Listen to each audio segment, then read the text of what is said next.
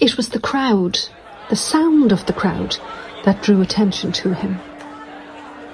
Curious about this man, I suppose, whose fame had spread across the region. Word had spread that he was coming. I watched them in the distance, buzzing around him like flies in the midday sun. I cared little for their ailments or their agendas. Up before me floated her face again, the suffering in it. My heart's child, consumed by an invisible force, driven into misery by it, until she hardly knew her own name.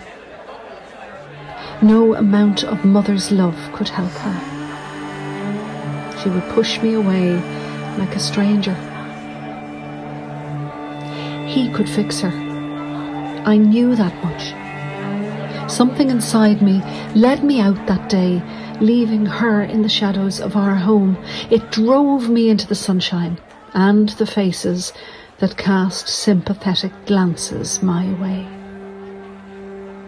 They all knew my story. I watched those closest to him, his chosen friends, the way they skirted him, protecting him against the crowds, their eyes shifting in every direction. Their anxiety regarding his safety was palpable. They loved him. I could see that. I too knew love. The type of love that led me outwards, out of my home and out of myself as a sharp voice cried out to him, surprisingly loud, it emerged from the depths of dark despair like a frightened bird. It rose out of me, screaming injustice. Lord, I heard myself cry. Why did I use that word for him? Only his closest did this. Lord, again, but louder now. I knew he heard me. The smallest flinch a muscle perhaps in his cheek, but he did not look at me. Anger welled up inside me. Son of David, I screamed, seeing their protective eyes dart to find my face in the crowd, leaning in and whispering to his beautiful head, disdain and fear etched upon their expression. Son of David! My words found silence. For the smallest fleeting second, the crowds were hushed, as if the world gasped in horror at my insolence. Have mercy on me, I continued, appealing to his eyes to look my way. My daughter is ill, I said. She is tormented by a demon. Before me, her twisted, miserable face floated like a ghost, calling up all my courage.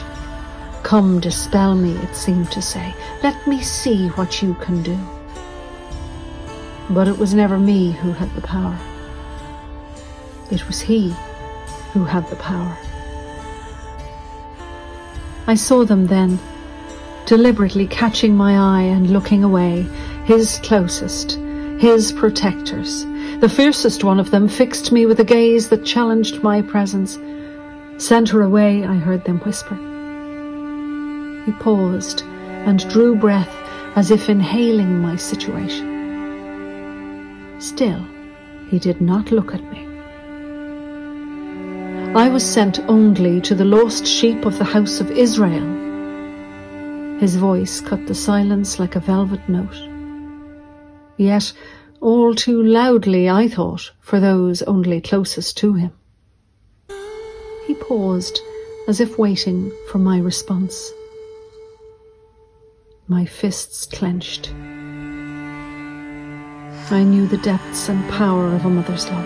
How dare they send me away? Look at me, I willed him. With a strength that came from somewhere I did not know, I pushed myself in front of him. He will look at me, I thought. He will. Words squeezed out of my throat.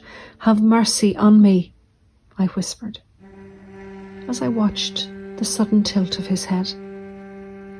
Then slowly he looked down at this morsel of a woman, humbled and raging with the love of a child.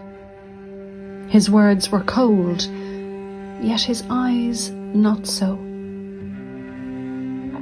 It is not fair to take the children's food and throw it to the dogs, he said, like scissors cutting silk. That was that. The world waited. I watched his eyes fall upon mine and his expression change a little. I knew he knew my heart. I knew that he and I were somehow intrinsically connected, as if I'd known him all my life and longer still.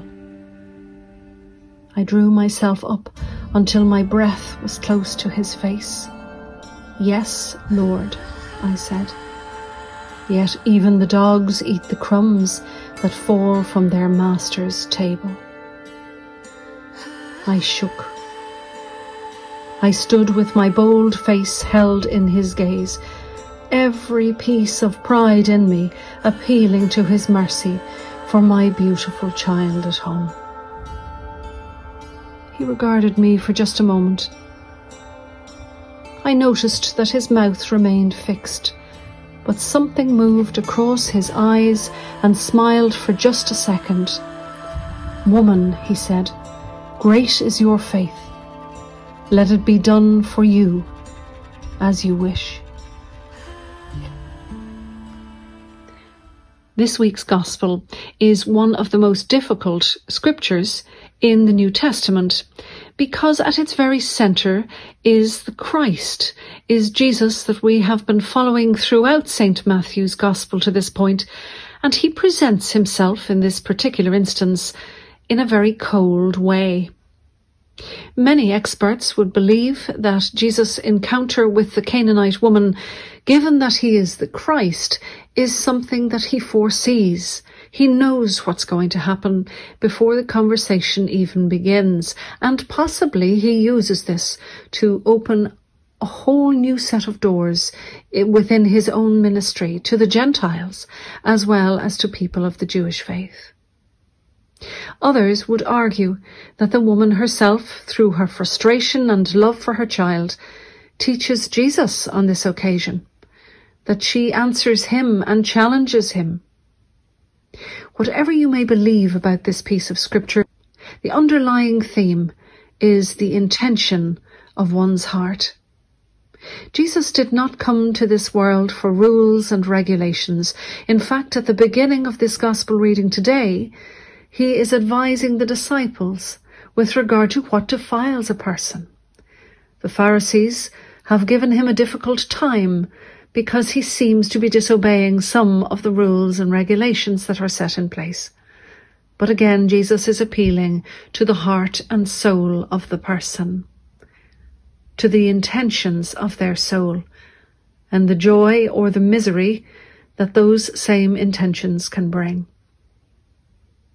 It is this woman's intention today to get to the feet of Christ no matter what. And her intention is based on two things. One is the love for her child, and the other is her faith that this man in front of her can move mountains. So Lord, today as we consider your holy word, help us re-establish within us that depth of love and faith in you. That moving forward from this moment, we may be refreshed by the honesty of this woman and by your openness to her heartfelt plea. We ask this in your name. Amen.